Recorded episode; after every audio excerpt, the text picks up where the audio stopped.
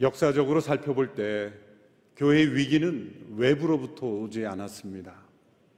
외부의 위기와 핍박은 교회를 더욱 순결하게 했고 성도들이 더욱 믿음에 굳게 서게 하였습니다.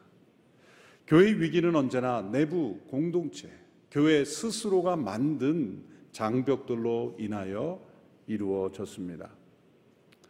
사도행전에 나타난 교회의 모습을 보십시오. 사도들이 유대 지도자들의 핍박을 제일 먼저 받았을 때 그들은 이렇게 대답했습니다. 우리가 보고 들은 것을 말하지 않을 수 없습니다. 그 이후에 로마 제국에 핍박이 있었을 때, 핍박이 가장 극심했을 때, 성도들은 가장 더 많이 증가했습니다. 세상의 관점으로는 이해할 수 없는 일들입니다. 교회는 언제나 외부의 위협이나 어떤 핍박이나 또 외부의 제한이 도리어 교회를 교회답게 했고 또 교회를 더 능력 있게 강하게 변화시켰습니다.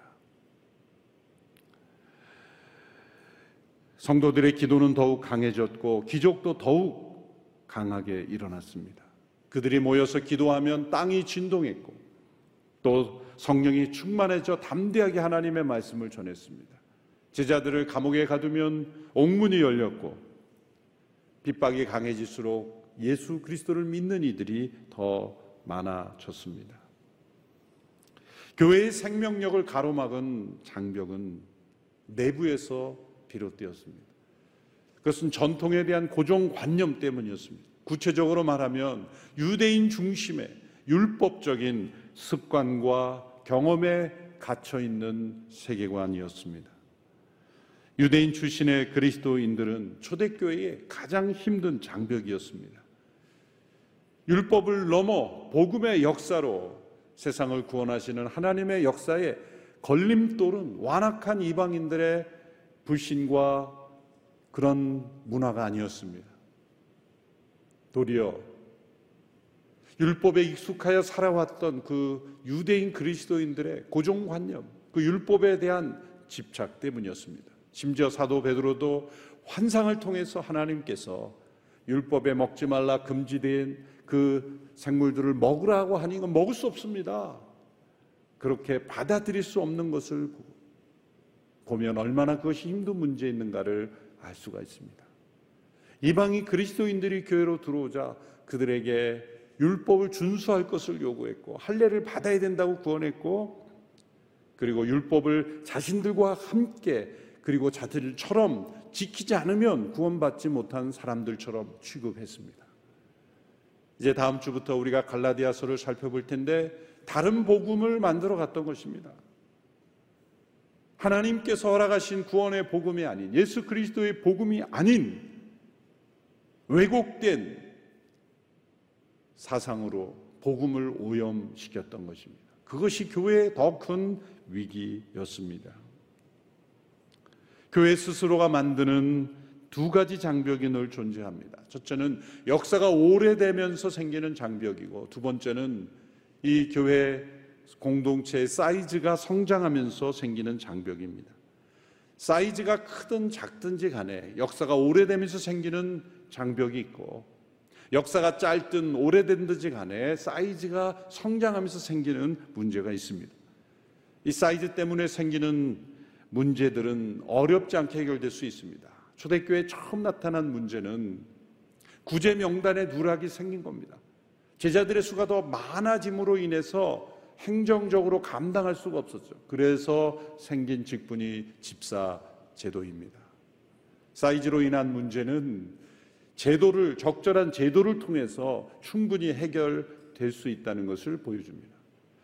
그런 해결되지 않고 교회 초대교회뿐만 아니라 지금까지도 계속해서 교회 안에 일어난 장벽은 무엇입니까? 역사가 흐르면서 사람들이 자신들의 경험과 습관에 묶이는 것입니다. 예수님 그분의 임재와 또 예수님께 주신 말씀, 그분의 말씀을 인한 비전에 묶이는 것이 아니라 자신들이 함께 모여 경험했던 과거의 습관과 경험의 묶임으로 인해서 교회가 생명력을 잃어버리게 되는 것입니다. 본문에 나타난 예루살렘 교회 성도들의 모습에서 그러한 조짐이 나타났습니다. 그러나 감사하게도 초대교회는 그 장벽을 뛰어넘어 교회의 생명력이 더 충만하게 나타나게 되었습니다. 세반 집사의 순교를 시작으로 핍박이 본격적으로 시작이 되었습니다. 예루살렘 교회 성도들은 원치 않는 이별을 해야 했습니다. 정들었던 공동체를 떠나야 했습니다. 뿔뿔이 흩어질 수밖에 없었습니다. 그래서 페니키아, 키프로스, 안디옥에 이르기까지 그 예루살렘 교회 성도들은 흩어져야만 했습니다. 얼마나 고통스러웠겠습니까? 원치 않는 이별입니다. 서로 사랑하고 격려하고 그리고 함께 성령으로 충만했던 그들이 서로 흩어져야만 했을 때 그들은 얼마나 고통스러웠겠습니까? 그러나 다른 한편으로 성령이 임하셔서 그리고 믿는 이들이 수천 명씩 증가하는 예루살렘 교회. 그래서 제도가 필요했고 또한 조직화되는 그러한 일들이 필요했지만 그들이 점점 잊어가고 있는 것이 있었습니다. 그것은 예수님께서 제자들에게 그들을 파송하시며 너희는 가서 모든 족속으로 제자를 삼아 그들에게 세례를 주고 내가 분부한 모든 것을 가르쳐 지키게 하라. 제자 삼으라는 그 명령. 그 출발은 가는 것이었습니다. 그런데 그들에게는 자발적으로 가기에는 예루살렘 교회 성도들의 공동체가 너무나 좋았습니다. 오직 성령이 너희에게 임하시면 너희가 권능을 받고 온 유대와 사마리아와 땅 끝까지 이르러 내 증인이 되라고 하시는 주님의 말씀이 그들은 머리로는 들었지만 그리고 성령이 그들에게 임하셔서 그들 가운데 역사하고 계셨을 텐데 어떤 이유론지 그들은 자발적으로 흩어져 복음을 전하지 않았습니다. 한편으로는 이해가 됩니다. 이처럼 서로 하나 되어 자기의 재물도 자기 것이라 여기지 않을 정도로 필요를 채워주고 성도가 서로 하나 되는 그 강력한 사랑의 공동체를 스스로 떠나서 흩어져서 복음을 전하는 그러한 일에 참여한다는 것은 우리가 만일 그 시대 그 곳에 있었더라도 비슷한 모습이었을 것이다. 우리는 생각할 수 있어요. 사실 교회 지난 36년 동안 여러 번 공동체도 개편할 때마다 정들었던 그 순원들과 떨어지는 것도 얼마나 힘듭니까? 꼭 이렇게 개편해야 됩니까? 그런 얘기가 한두 번은 나오잖아요.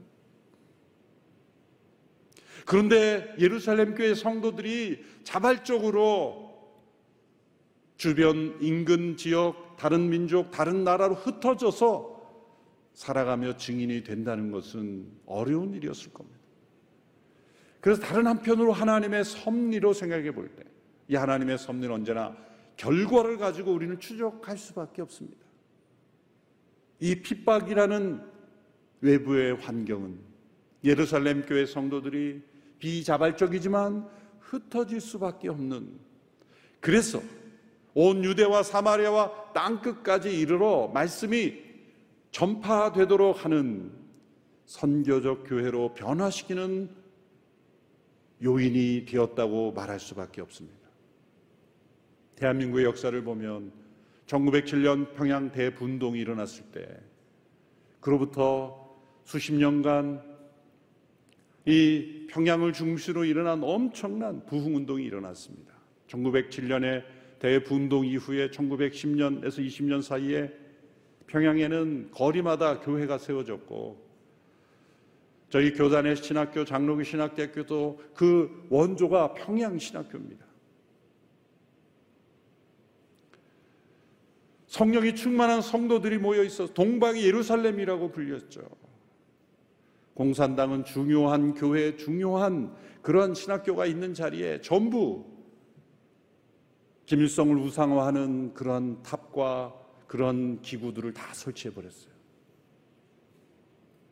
그런데 그때 이 공산당의 출현과 전쟁으로 인하여 많은 분들이 남쪽으로 이동하셨습니다. 신앙의 자유를 찾아 핍박을 통하여 핍박 때문에 때로 제가 아는 신학 교수님은 신앙의 자유를 찾아 혈련 단신 10대에 남쪽으로 도망친 분도 계십니다. 그러한 분들이 이 대한민국의 신앙의 기초를 세웠어요. 곳곳에 교회를 세우고 그리고 학교를 세우고 그리고 대한민국을 일으킨 거예요. 한반도 전역에 저 제주도까지 교회가 세우도록 하는 외부적 요인이 바로 핍박이었습니다. 스테반 집사의 일로 시작된 이 핍박을 통해 예루살렘 교회 성도들이 이방 사회로 흩어진 것과 매우 유사한 원리죠. 하나님께서는 때로 우리가 다 이해할 수 없는 신비로운 일로 인하여 복음이 확산하도록 역사하십니다. 중국 내지 선교의 허스는 테일러 선교사님이 초창기에 중국에서 가장 중국적으로 중국인의 옷을 입고 중국인의 음식을 먹으며 중국인과 같이 살아가며 수백 명의 사역자들이 중국에서 활동했을 때 일시에 모든 선교사들을 다 추방했습니다. 중국 정부가. 이제 중국 선교는 끝난 것인가? 외부에서 온 중국 선교사님들이 다 철수됐을 때 모두가 절망 스럽게 바라보았지만 그 결과 도리어 현지인 교회가 일어났고 가정 교회들이 일어났고 그리고 더 큰 복음의 확산이 일어났어요. 지난 몇 년간에도 중국에 사역하는 외부 선교사님들이 다 추방되었죠. 저희 교회 선교사님들 다 추방됐어요. 중국 정부는 이제 성공했다고 생각할지 몰라요. 그런데 중국 교회들은 더 미세한 교회로 이제는 가정교회 형태가 아니라 미형교회란 이름으로 형태가 없는 교회로 더 확산되고 있어요. 교회는 외부의 핍박과 또한 탄압은 교회를 더 교회되게 만드는 거예요. 오늘 이 시대의 서구 사회의 많은 교회들이 왜 교회다움을 잃어버렸습니까? 아무런 핍박이 없기 때문이에요. 아무런 불편이 없기 때문입니다. 예수님을 믿는 일에 있어서 어떠한 손해도 받지 않기 때문입니다. 하나님께서 한국교회를 거룩하고 정결하게 하시려면 예수님을 믿는 것이 얼마나 불편하고 손해를 보는 일이고 그것으로 인하여 사회에 불이익을 받는다면 교회가 순결해질 거예요. 겉모양으로 믿는 사람들은 다 떨어져 나갈 거예요. 그런데 그것이 교회가 약화되는 것이 아니라 교회가 더 강해지는 것입니다. 코로나 팬데믹으로 소수의 성도들밖에 이제 예배당에 나오지 못하므로 교회는 이제 엄청난 위기가 올 것이다. 천만의 말씀입니다. 이러한 재난을 통해 하나님은 키지를 하시는 거예요. 어느 곳에 있든지 참된 성도로 예배당에 자유롭게 많이 모이지 못할지라도 참된 신앙으로 살아가는가를 하나님은 시험하시는 겁니다. 외부의 핍박은 교회를 더 강하게 만들었을 뿐이에요. 문제는 내부에 이러한 장벽들이 일어났어요. 그것은 무엇입니까?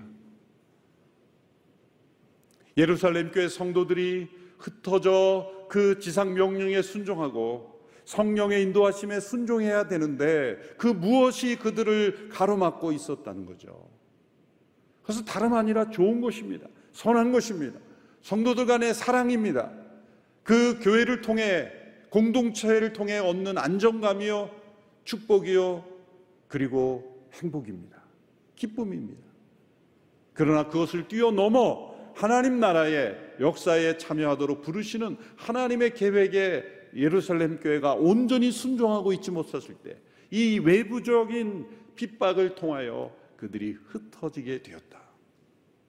하나님께서는 교회가 얼마나 많이 모이는가를 주목해 보시기보다 얼마나 세상 속으로 건강하게 침투해 들어갈 수 있는가, 흩어질 수 있는가를 보시는 것입니다. 제가 미국에서 목회할 때 한 목사님이 위임 예배에 오셔서 하신 설교 말씀 가운데 지나가시면서 하신 한 문장의 말씀이 제 마음속에 지금도 남아 있습니다.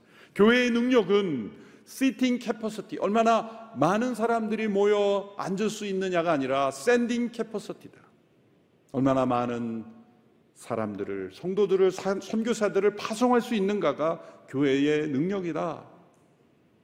그 말씀을 하신 것을 기억하고 있습니다. 온누리교회가 지난 36년 동안 많은 선교사를 파송하고 지원하고 온 성도들이 선교에 헌신한 교회로 쓰임 받은 것은 이렇게 온 세상을 향한 하나님 나라의 선교에 쓰임 받는 pioneer로서 kingdom pioneer로서 존재해 왔기 때문입니다. 여러분 이 코로나 팬데믹 이런 상황 속에서도 일본 교회 성도들이 이원 생중계를 통해서라도 러브 소나타를 하자고 제안을 하고 요청을 해온 것은 놀라운 일입니다. 우리들은 이런 상황 속에서는 못할 거라고 생각하는데 이원 생중계도 할 수 있다. 이 열정은 어디서 나온 것일까요? 일본 교회 성도들의 마음속에는 하 목사님이 목숨을 걸고 도시를 다니며 러브 소나타를 하셨다는 그 빚진 마음, 그 열정이 살아 있는 거예요. 우리에게보다 더 일본 교회 목회자들에게 살아 있어요. 최근에 어느 일본의 신학 교수님이 로잔 운동에 쓴 아티클을 써서 보내왔어요. 거기는 일본을 복음하기에 많은 선교사들의 사역이 있었고 기관들의 교회들의 헌신이 있었다. 알려진 많은 교회들의 그런 사역들이 있었음에도 다 철수했고 열매 맺지 못했고 도리어 별명만 남았다 선교사들의 무덤이다. 그런 오명만 남았던 일본. 하 목사님이 CGN TV를 통해 두란노 서원을 통해 또한 일본 비전교회를 통해 그리고 러브 소나타를 통해 전방위적으로 온누리교회 성도들이 러브 소나타를 할 때마다 수백 명이 찾아오셔서 봉사해 주고 아무 조건 없이 일본 교회를 방문해 주시고 헌금해 주고 기도해 주고 일본 목회자들을 일깨워 주고 성도들을 일깨워 준 것이 이제 일본 교회가 팬데믹 상황에서도 전도 집회 해야 된다 라고 그렇게 헌신할 수 있는 그런 동기가 유발되었다. 그래서 국제적인 선교 운동 잡지에 이분이 article을 쓴 거예요. pioneer입니다. Kingdom pioneer. 모두가 다 선교사들의 무덤이라고 한 나라에 더군다나 일본으로부터 가장 많은 상처와 아픔을 안고 있는 도리어 복수심과 증오심과 원한만 가득해야 될 민족이 도리어 사랑과 용서와 평화의 복음을 전하며 그 영혼들을 위해서 기도하기 위하여 많은 에너지를 쏟아부었다는 것. Pioneer입니다. Kingdom pioneer로서의 사역을 헌신해 온 지난 36년의 온누리교회 역사에 하나님께서 주목하시고 더 큰 기대와 비전을 가지고 계신 줄로 믿습니다. 그런데 이렇게 흩어져 예루살렘 교회 성도들이 복음을 전한 이들에게서 내부적인 장벽이 나타났습니다. 그것은 유대인들에게만 말씀을 전한 것입니다. 19절의 말씀을 보십시오. 같이 읽습니다. 시작. 그 무렵 스데반의 일로 인해 핍박을 받아 불불이 흩어진 사람들은 페니키아, 키프로스 그리고 안디옥까지 건너가 유대 사람들에게만 말씀을 전하고 있었습니다. 그들은 페니키아, 키프로스, 안디옥까지 흩어졌어요. 그런데 그들은 유대 사람들에게만 말씀을 전하고 있었다는 거예요. 왜? 그들이 유대인들이기 때문이죠. 당연한 일이라고 생각하지만 왜 이 말씀을 기록해 놨을까요? 유대 사람들에게만이라는 것은 잘했다고 기록한 게 아니에요. 이들에게 내부적인 장벽이 일어났음을 알려주는 겁니다. 물론 언어와 문화 때문이죠. 언어가 통하지 않으니 자연히 대화를 하지 않게 되죠. 그러나 문제는 그 사회에 10년, 20년, 30년 오래 살아서 이제 어느 정도 언어도 통하고 문화도 이해한 사람들마저 유대인들에게만 복음을 전했다고 한다면 그것은 모순이라는 거죠. 비박을 통해 어쩔 수 없이 왔기 때문에 그들은 여전히 예루살렘 문화를 키프로스, 페니키아, 안디옥에서도 예루살렘에 있었던 문화, 예루살렘에서 익숙했던 경험에 안주하여 살아갔다면 그것은 무엇인가 내부적인 장벽이 생겨났다는 것입니다. 이러한 현상은 교회 역사를 통해서 전 세계 다른 나라에 거주하는 이민자들의 교회에서도 나타나죠. 그래서 미국에 보면 Spanish church, African church, Korean church, Japanese 여러 인종이 자신들만의 교회를 만들죠. 처음에는 어쩔 수 없죠. 그래서 이민을 가면 그 한인교회 찾아가고 또 Spanish에서 온 분들은 그 스페니시 교회에 와서 도움을 받을 수 있어요. 그것이 나쁘다는 게 아니라 그런데 이제 10년, 20년, 30년, 40년 이민 역사가 오래되어서 이제 그 나라 말도 다 이해하고 그 나라 사람들 친구가 되었는데도 여전히 같은 종족으로만 만나서 신앙생활을 하려고 하는 것은 성경적인 교회가 아니라는 것입니다. 2000년도 예, Christianity Today라는 미국의 기독교 잡지의 헤드라인이 이러한 제목이어서 제가 기억을 합니다. 모든 성경적인 교회는 반드시 multi-ethnic church가 되어야 된다. 다인종 교회가 되어야 된다. 미국의 실태를 지적하는 헤드라인이었죠. 왜 그렇습니까? 이 미국이라는 이 엄청난 적어도 150연인종 이상이 다 모여 있는 그러한 그 미국 사회에서 물론 도시가 더 그렇겠지만 그런 사회에 살면서도 각 나라 인종끼리만 모여서 예배드리고 그 나라 문화의 음식을 먹고 그 나라의 어떤 풍습을 따라 신앙생활 하는 것이 과연 성경적인가라는 비평이었습니다. 2000년도에 제가 미국에서 목회할 때였어요. 2000년 초반에 그 아티클을 읽으면서 제가 목회하던 뉴초대교회 성도들에게 이렇게 비전을 선포했던 기억이 납니다. 한인 교회들의 사명은 한인이라는 타이틀을 떼야 되는 것이다. 감사하게도 교회 성도들 혹은 리더십들이 이러한 관점을 너무 잘 이해하셨고 예배당을 새로 건축할 때 결의한 것은 이제 예배당이 새로 완성되면 부엌도 있고 그렇지만 우리가 한국 음식 해 먹지 말자. 미국에 있는 한인 교포교회들이 한국 음식을 안 해 먹는다는 것은 어떤 의미에서는 한인 길을 포기하는 것이다. 교회 성장하기를 포기는, 포기하는 것이다라고 그 얘기하기도 해요.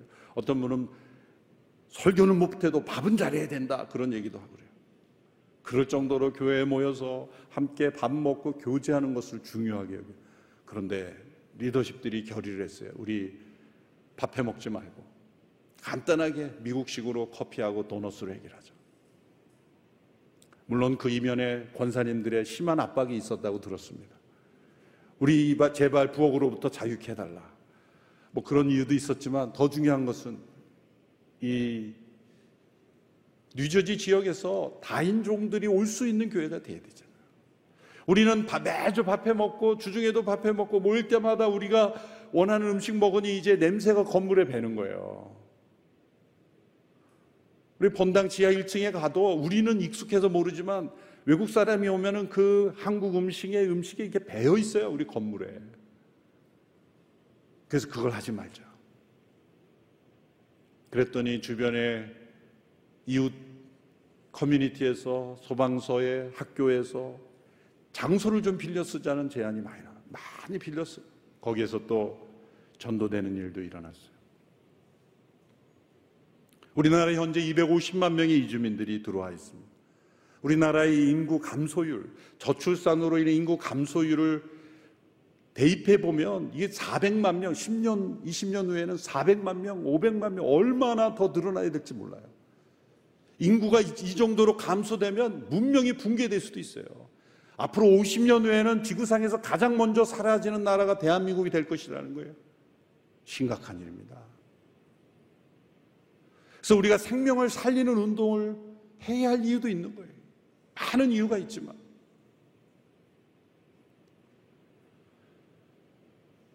그렇게 인구의 4분의 1 이상이 외국인들이 되는 우리나라에서 이제 우리나라는 예루살렘처럼 유대인들만 모인 사회가 아니라 키프로스 그리고 안디옥처럼 수많은 사람들이 모인 그러한 지역이 되는 거예요. 당시 안디옥은 50만 명 인구의 국제 도시였어요. 주전 300년에 알렉산더 대제의 장군 중 한 사람인 셀레우쿠스 니카토르라는 사람이 설립됐죠. 자신의 아버지 안티오쿠스 이름을 따라 안디옥이라 이름을 지었죠. 그런데 그 도시에 전 세계에서 모여든 사람들이 있었어요. 가장 많은 사람들이 유대인이었다 그래요. 약 6만 5천 명가량 유대인이 이민하였고 페르시아, 인디아, 심지어 중국에서도 왔고 나중에 로마 제국에 편입되는 아티 민족도 왔어요. 요세푸스라는 역사가 이함 로마 알렉산드리아 다음에 안디옥이 세 번째로 큰 국제 도시 그리고 여러 인종들이 모여 있는 도시였다는 거예요. 그런데 그런 도시에 가서 유대 사람들에게만 말씀을 전했다는 거예요. 이게 하나님 나라의 관점에서 볼 때는 어울리지 않는 일이라는 거예요. 수많은 인종들이 모인 그런 뉴욕에서 한인들만 모여서 한인들에게만 전도하고 한인들만의 공동체를 고집하는 것이 얼마나 하나님 보시기에 안타까운 일인가. 바로 그때 이방인들에게도 그리스 사람들에게도 복음을 전하는 소수의 성도들이 나타났습니다. 20절에서 21절의 말씀 보십시오. 함께 읽겠습니다. 시작. 그런데 그 가운데 기프로스와 구레네 출신인 몇 사람은 안디옥으로 들어가 그리스 사람들에게도 주 예수의 복음을 전하기 시작했습니다. 주의 손이 그들과 함께 하셔서 많은 수의 사람들이 믿고 죽게 돌아왔습니다. 그리스 사람들에게도 복음을 전한 몇 사람, 물론 그들이 키프로스와 구레네 이방인 출신의 유대인이었기 때문에 언어가 더 편했기 때문이기도 할 것입니다. 중요한 것은 유대인만이 아니라 그리스 헬라인에게도 복음을 전하기 시작한 이것이 사도행전의 중요한 터닝 포인트입니다. 이들이 없었다면 예루살렘 교회들이 흩어져 유대인들이 율법을 지키며 유대인 방식대로 그렇게 교회로 존재했을 텐데 이들이 그리스 사람들에게도 복음을 전함으로 세워진 안디옥 교회를 통하여 이제 이방 세계 복음을 확산하는 중요한 센터 캠프가 되었기 때문입니다. 안디옥 교회는 예루살렘 교회가 창립 기념으로 개척한 교회가 아니에요. 흩어진 유대인들 가운데 소수의 몇 사람 이름도 알려져 있지 않는 성도들이 복음을 전함으로 세워진 교회입니다. Kingdom pioneer입니다.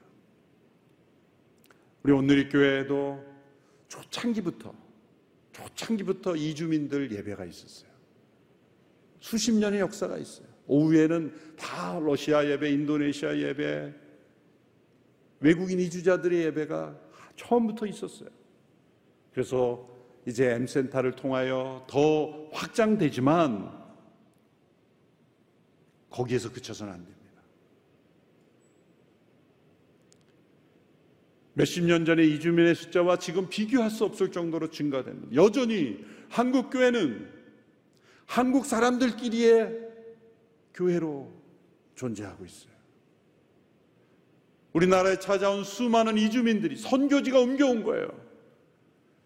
그래서 몇 년 전부터는 오늘이 교회가 해외 선교사를 파송하는 것과 동등하게 국내 이주민 선교사를 좀 파송하고 있는데 이제는 더욱더 이주민 선교 차원이 아니라 우리 온누리교회의 체질 자체가 다민족 다문화를 포용할 수 있는 구조가 되어야 합니다. 안디옥 교회가 그런 일을 했을 때 주의 손이 함께 하셨다 그랬어요. 주의 손이라는 건 주님의 능력과 임재예요. 왜 그랬습니까? 하나님이 기뻐하시는 일이기에. 하나님께서 원하셨던 일이기에 하나님께서 해야 하시는 일이라고 판단하셨기에 능력을 부어 주셔서 안디옥에서 믿는 이들이 많아진 거예요. 한국 교회가 정체라고 말합니다. 왜 그럴까요? 하나님께서 기뻐하시는 일을 하지 않기 때문이에요. 교회가 늘 내부적인 이슈와 그런 헤게모니 싸움, 내부의 갈등, 그저 내부의 문제 속에 파묻혀 있기 때문에 역사가 오래될수록 갈등이 심해요. 어떤 교회도 갈등, 역사 없는 갈등이 없어요. 어떤 성도들의 갈등이 있으면 그 선조 때도 갈등이 있었더라고요. 대대로 내려오는 갈등. 교회 안의 갈등도 유산으로 물려주고 돌아가시더라고요. 복음을 온 세상에 전하는 것에는 별로 관심이 없는 거예요. 우리나라에 찾아온 우리나라가 지금 이 다민족 사회로 되어가고 대학교에는 수많은 외국 학생들이 특별히 아시아에서 많은 학생들이 오고 중국에 많은 학생들이 오는데 그들을 대상으로 보지 않아요. 그저 우리나라 사람들만 한국말 하는 사람들만 한국말 잘하는 사람들 보는데 외국 학생들도 한국말 잘합니다. 이게 배타적이고 소위 단일 민족이라는 이 개념이 사실 유대인 중심이 유대인들의 율법 중심의 선민의식에 사로잡혔던 의식과 거의 대등해요. 우리나라 사람들이 단일 민족이라는 게. 여러분, 단일 민족이라는 것은 그저 그럴 수 있는 거지 그게 진리가 아닙니다. 이제 우리나라 단일 민족 아닙니다. 우리나라는 다민족 사회가 되고 있어요. 왜 그럴까요? 복음이 온 세상에 전파되게 하나님께서 이 디아스포라라는 이런 3억 명이 넘는 세계 인구가 다 디아스포라로 섞이고 있어요. 마지막 종말의 때가 이르렀기 때문이에요. 사람들이 이주하는 원인은 여러 가지 있지만 하나님의 관점에서는 복음이 온 세상에 확산되게 하시기 위해서입니다. 안디옥에 이렇게 믿는 이들이 증가한 것은 하나님께서 기뻐하시는 일을 시작했기 때문이에요. 자원이 있고 사람이 있어야 하는 것이 아닙니다. 하나님께서 기뻐하시는 일을 하면 주의 손이 함께 하시는 것입니다. 이때 많은 사람들이 주께로 돌아오게 있다는 소식이 예루살렘 교회에 전해지자 바나바를 안디옥에 보냈죠. 22절에서 24절의 말씀입니다. 같이 읽겠습니다. 시작. 이 소식이 예루살렘에 있는 교회에 전해지자 그들은 바나바를 안디옥으로 보냈습니다. 바나바는 안디옥에 도착해 하나님의 은혜가 내린 것을 보고 기뻐하며 온 마음을 다해 주께 끝까지 충성하라고 그들 모두를 격려했습니다. 그는 착하고 성령과 믿음이 충만한 사람이었기 때문에 수많은 사람들이 주께 나오게 됐습니다. 바나바가 키프로스 출신 유대인이었기에 이방인에 대한 타민족에 대한 이해가 높은 사람이었을 거예요.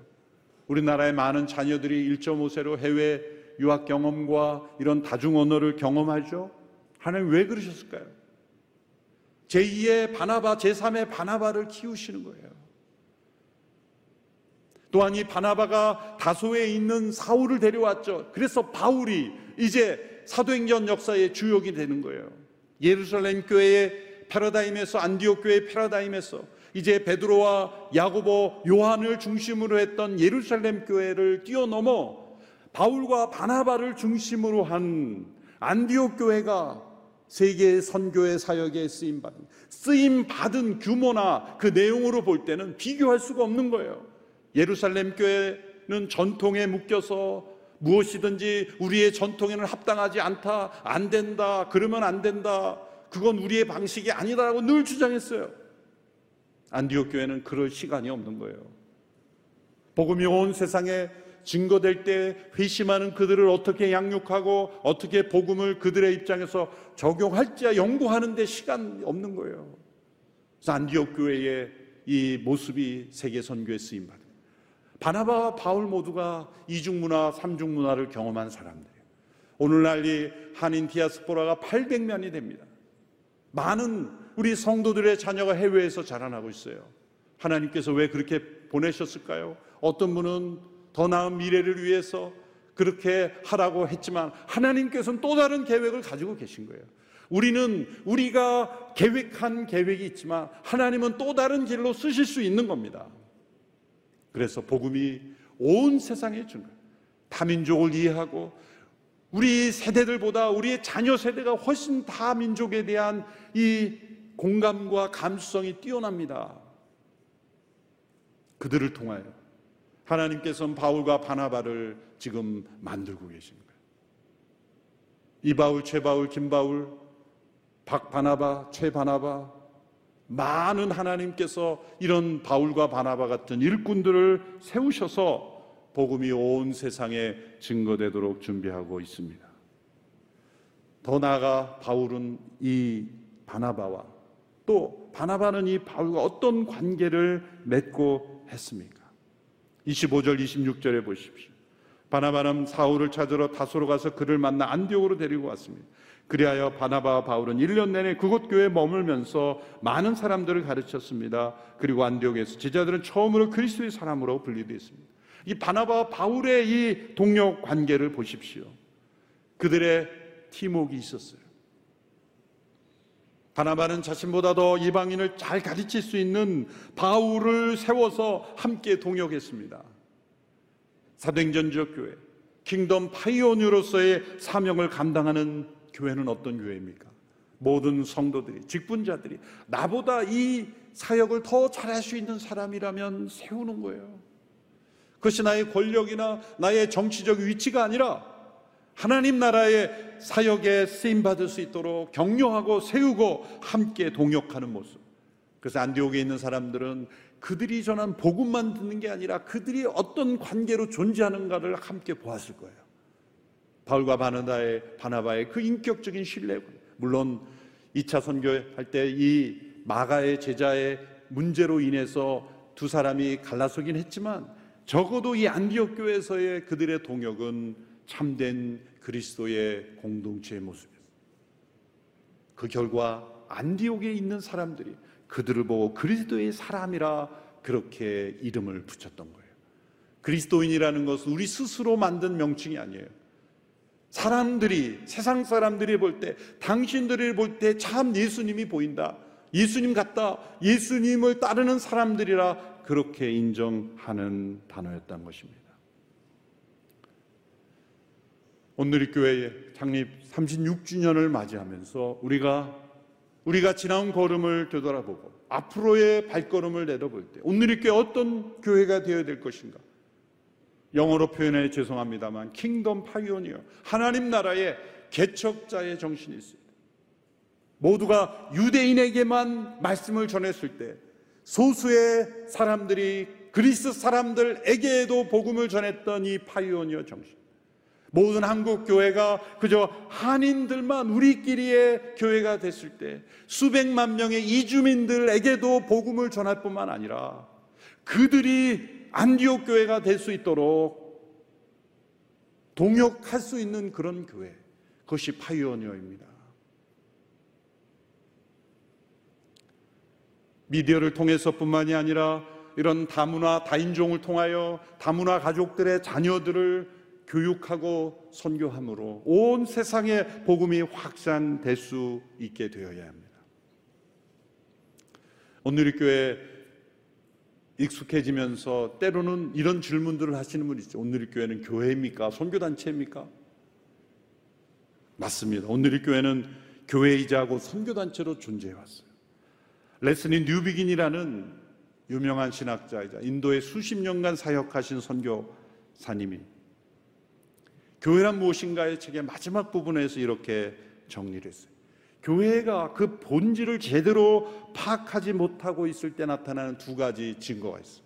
첫 번째는 교회와 선교회를 서로 다른 종류의 공동체로 생각한다는 거예요. 교회는 예배드리고 양육하고 서로 돌보고 신방하고 그런 거고 선교회는 복음만 열심히 전하는 그런 공동체로 예수 믿는 사람을 교회로 보내는 그런 분리된 것으로 보는 것 참으로 어처구니 없는 일이다. 이 두 가지가 분리될 수 없는 것이다. 참된 교회는 곧 선교예요. 선교회는 곧 참된 교회여야 한다. 두 번째는 선교의 사명을 교회의 내부적인 필요를 다 채워진 다음에 남은 여력으로 하는 것이라고 수행하는 것입니다. 코로나 팬데믹으로 어려워졌을 때 교회 재정 살림이 헌금이 줄었다고 선교 후원비를 가장 먼저 끊는 교회는 아마 세상에서 가장 먼저 사라질 거예요. 존재 이유가 없으니까. 아무리 헌금이 어렵고 힘들지라도 선교 사역의 최우선 순위를 가지는 교회는 하나님께서 함께 하셔서 필요한 재정도 보내 주십니다. 교회의 본질을 이해했기 때문이죠. 해야 할 일을 하는 것, 주어진 사명을 충성하는 교회는 절대로 망하지 않습니다. 오늘의 교회 역사를 통해 때로 교회의 필요를 통해 많은 채무를 가지고 있었을 때도 있지만 선교 사명을 한 번도 위축되게 하지 않았어요. 내부 살림은 힘들지라도 선교 사역은 주어진 대로 최선을 다하고 계속해서 증가했던 것이 오늘의 교회의 파이오니어 스피릿입니다. 장립 36전을 맞이하여 여러분들에게 그것을 말씀드리고 싶었던 것입니다. 이것은 내부의 여력이 남으면 외부로 하는 것이 아니라 동시적인 거예요. 그렇다고 내부 공동체를 팽개치라는 게 아니야. 동시적인 거라요. 사도행전 교회가 예루살렘 교회를 넘어 이제 안디옥 교회로 확장되어 가는 이 모습. 그 모습 속에 교회와 선교가 공동체와 선교가 분리되지 않고 하나가 되고 성도를 돌보는 일과 복음을 전하는 일이 이게 분리된 것이 아니라 동시적인 것이라는 것 그를 통해 안디옥으로부터 그리스도의 사람이라고 불렸던 이 교회의 모습. 그것이 우리가 창립 36주년을 맞이하면서 Kingdom Pioneer로서의 사명을 다시 새롭게 되는 성정적인 근거가 된다고 믿습니다. 오늘의 교회가 Kingdom Pioneer로서 계속해서 복음을 전하는 일에 도전하고 그 사명을 완수하는 일에 우리가 모든 것을 다해 헌신하는 교회가 될 수 있게 되기를 주님의 이름으로 축원합니다. 기도하겠습니다. 하나님 아버지 지난 36년 동안 함께 하신 하나님 은혜에 감사를 드리며 우리에게 주어진 사명 잘 감당하며 더욱더 파이오니어로서 쓰임 받는 교회 되게 하여 주시옵소서. 예수님의 이름으로 기도합나이다. 아멘.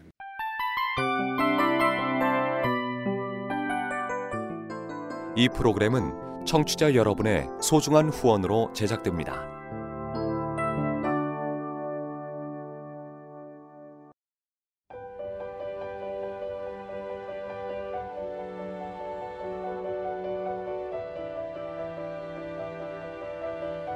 세상에는 수많은 교회들이 있지만 더 깊이 있는 말씀 강해를 찾기 위해 크기로만 교회를 선정하지 않습니다. 보다 좋은 영적 콘텐츠를 더 많이 나누기 위해 방송비를 받지 않습니다.